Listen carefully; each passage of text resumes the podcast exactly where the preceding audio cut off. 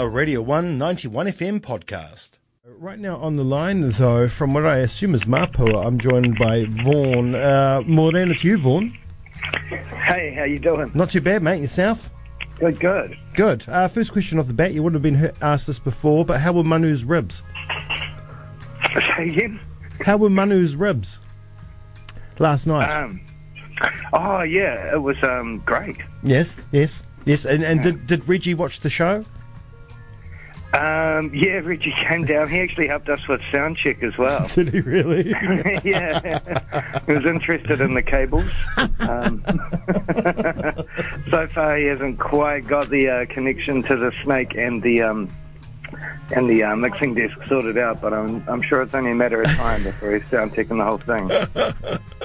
yeah, it won't take long with his dad on tow. Uh, I'm yeah, fantastic. Um, Nick is like my best friend, so um, I'm glad you played at the Playhouse last night. It's a good spot. Yeah, oh yeah, it's such a sweet spot and like so bizarre. I mean, the uh, the decor outside of the place is like an extended acid trip. Yeah, Random massive rocks, like architectural features. yeah. I'm not going to say through the bamboo. I'm not going to say anything about me and Nick that's going to be incriminating. Uh, anyway, moving on. Um, now, this is also it's a first for me. Um, it's the first time I've ever knowingly interviewed a, um, a potentially dying man. Yeah, well, um, I think, judging by how lively I feel this morning, rumours of my demise might be slightly exaggerated. I got the diagnosis about a year ago, and um, uh, what they were saying then was could be six months, uh, and it's been a year. Uh, so the, the drugs that's got me on are obviously working pretty well. Mm-hmm. Um, yeah, so it's a bit of a problem because we've been using the uh, the stage four cancer diagnosis pretty heavily as a marketing tool for the tour, and um, I am showing disturbing signs of uh, surviving longer than anyone expected. so uh, I'm hoping the Broadcasting Standards Authority aren't going to be called if I'm still alive in another year. That's right. That's right. You could be in all kinds of trouble. Um, you know, the serious fraud office could be knocking on the door. Yeah. Right, you got to give Jamie his fifteen bucks back. He paid for it. Yeah, well, we did explicitly say on our um, uh, Facebook event and on the uh, Under the Radar website that uh, in the event of a miracle cure for stage four melanoma, no one's getting their money back. So yeah, I Um, did see that. just be aware of that when you come down, people. Um, now, um, I mean, so this is you've started the South Island leg of your tour. You've already done the North Island. I mean, Yeah. I mean, how how have the shows been, and how I I guess how's the reception to your diagnosis been? Uh, you know, have, have everyone have has everyone been upbeat, or you know, have people been somber? Um, yeah, a little little bit of both. Eh? We had a few people who have come down to the gigs to have a bit of a cry, but um, the songs were mostly too ridiculous to uh, to for anyone to be emotional for too long. So yeah, it's mostly fun. I mean, it's celebration, and and the other thing is, you know, while the um, while the drugs are working perfectly fine, I'm basically in the same position as any other human being. It's like, well, yeah, I'm going to die, but no one really knows when. So, Yeah. you know, you're Yeah. all in the same boat. That's right. I mean, I could walk out of the studio, cross the road. That could be the end of me, and this could been my last ever, the last chance to hear Jamie Green on Radio One. But just never remember that. Remember that, listeners. um, right. I mean, so I mean, I, I guess um, it's a celebration. It's fun, and um, everybody's coming out to celebrate, and, um, and and and so they should. Your music, you know, it's been much loved by us, uh, much loved by your fellow musicians, not so much by the, the general public, and I guess that's the running gag as well, right? Yeah, well, I suppose you um you work with what you've got, and I think that's um that's been one of the, the sort of standout features of the music over the years. Is, uh, um, uh, totally unwillful obscurity, but Yeah. um, but yeah, it's quite fun. I mean, it's it's fun. Um, being something like an underground artist, you know, because there's there's a bit of talk since the internet happened that there's no such thing anymore. And people sort of have this vision that everyone's uh, eternally connected with each other, you know, and that you can discover anything sort of instantly, and everything that can be discovered has been. Um, But yeah, it's kind of no, it's kind of cool to know that there are still like artists out there that you've never heard of that you can trip over and you know um, yeah, so I think there still is an underground in, in that sense, and it's it's probably a good thing, really. Oh, it totally, totally is. I mean, that was always the joy of, of just going to random shows or seeing opening bands a lot of the time too, right? As the as the joy of finding bands just just by like you said, tripping over them. And these days, um, everything's right in your face. Yeah, Yeah, yeah, and everybody's paying through the nose uh, to get on get on the shows and stuff. Um, now, I guess for those who aren't initiated with you and what you do and what you've done, uh, not only under the the moniker of Vorn, but with Gold Medal Famous and other things. So, who is Vorn? Um, so I guess, um, well, I have to give a one sentence review of my music career. Prolif- Prolific singer, songwriter, multi instrumentalist. Um, yeah, plays in a bunch of different bands and has a solo songwriting project which is currently touring.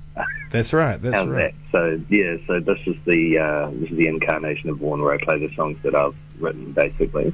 Mhm. Um, yeah, and we're coming out uh, three piece form um, this time around, which involves a lot of multitasking on the part of everyone. So I'm playing bass with my feet um, and uh, guitar and keys with my hands. And uh, yeah, my violin player Thomas Liggett, who's uh, also playing keys and violin and singing simultaneously Yep. and um, yeah, Nick the drummer sings, um, and drumming's necessarily uh, kind of a multitasking arrangement anyway. So it's uh, it's a bit of a flurry of limbs on that stage, um, but most of it most of it seems to be pretty coordinated now. Yeah, yeah. You should rope in Nick. He's a good bass player. yeah, we have had to. Uh, Thomas, the violinist, threw himself into uh, an empty swimming pool a few days ago. No, sorry, a few weeks ago, um, and he fractured an elbow. So Ah. um, we did have to ring in a couple of violinists um, for a couple of North Island shows. Yeah, elbows are pretty important for violins. Yeah, so it's kind of been it's become vital to the sound of the band, the violin, and then um, then the violinist went and chronically damaged himself. So so we had to get these poor um, ring-ins and um, drop them in the deep end. One rehearsal, Yeah. straight to gig. Um, that, that was really fun. It was quite fun being a four-piece. Um, yeah, it just uh, adds more random elements the more people you have um, in the band. So Yeah. yeah. we had a couple of great shows up in Auckland with um, Hannah Fraser, who's an amazing uh, violinist about town in Wellington. Mm-hmm. Um, yeah, we gave her about an hour to learn a set that was about an hour long. um, yeah, and uh, we had some, some magnificently chaotic moments up there. It was really cool. That sounds awesome. Um, are you documenting this tour in any way, shape, or form? No, no, not very, not very effectively. Just you know, typical social media um, type posts and stuff, Yeah. and uh, yeah, taking mental notes and that. But um, no, I mean, it's funny. You always sort of think, um, oh, we should take a camera in the tour van, and you know, I've got a, I've got a little Zoom recorder or whatever. But I mean, the the dirty little secret of touring bands is that the conversation in the van is like really dull. Mhm. Unless you're like an uber music nerd. Yeah, yeah. So like your your band tour documentary would typically just be people arguing over who was the best bassist in Metallica for 45 minutes or something. it's like fascinating. who, who was that? um, uh, I'm gonna be. I'm going to be controversial and say Jason Newsted, eh? I mean, that, that guy got controversial. a broad deal. All the bass parts were turned down. Yeah. Um, but yeah, Cliff Burton, obviously, he just got the uh, kudos because he died rock and roll style. yeah. yeah. no indication that he was ever a good bassist in the band. um, yeah, Newsted did the hard yards as Metallica went from basically no one to massive. yeah. Um, yeah, got no love for it even from his own bandmates. Wow, that's quite an interesting story. Um, right, and are you recording at the moment? Are you like? I mean, I assume because you you know you've written a lot of songs over the years that you've probably got some stashed away somewhere, um, sitting there ready to be recorded, or maybe you have already. Yeah, so we've got a few newbies that we're taking on the road this tour, um, and we're working slowly on recording a new album. Um, the working title is uh, "Let's Hope We Finish This Before I Die," and it's um, yeah. So far, we've got four songs recorded. We've been recorded recording at Mr. Winter Audio um, our friend Chris Winter up in Wellington, who's just this amazing um, producer. So um, that's been fun because usually we do all my recording in my bedroom, basically. So. Mm-hmm.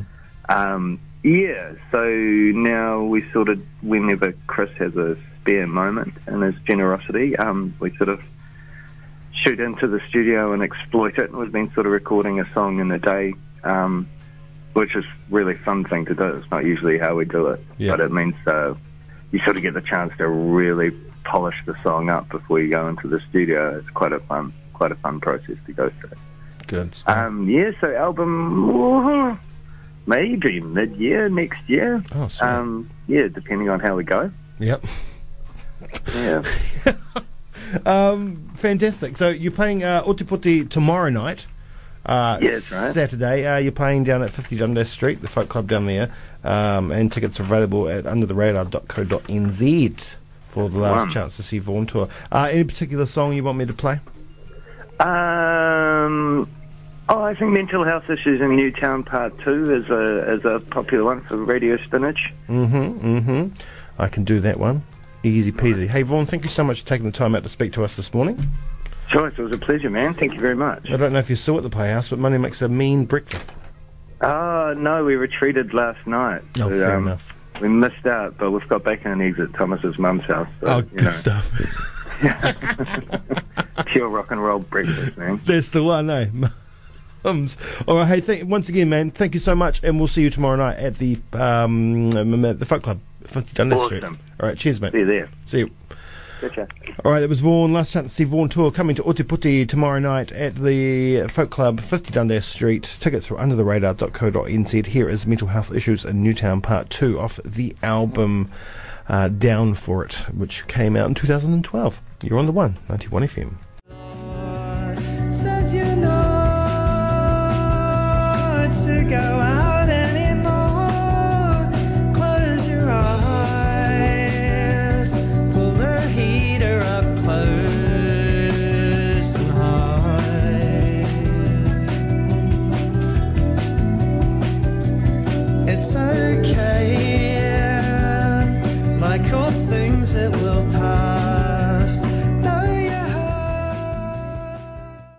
That was a Radio 1 91 FM podcast. You can find more at r1.co.nz or wherever quality content is found.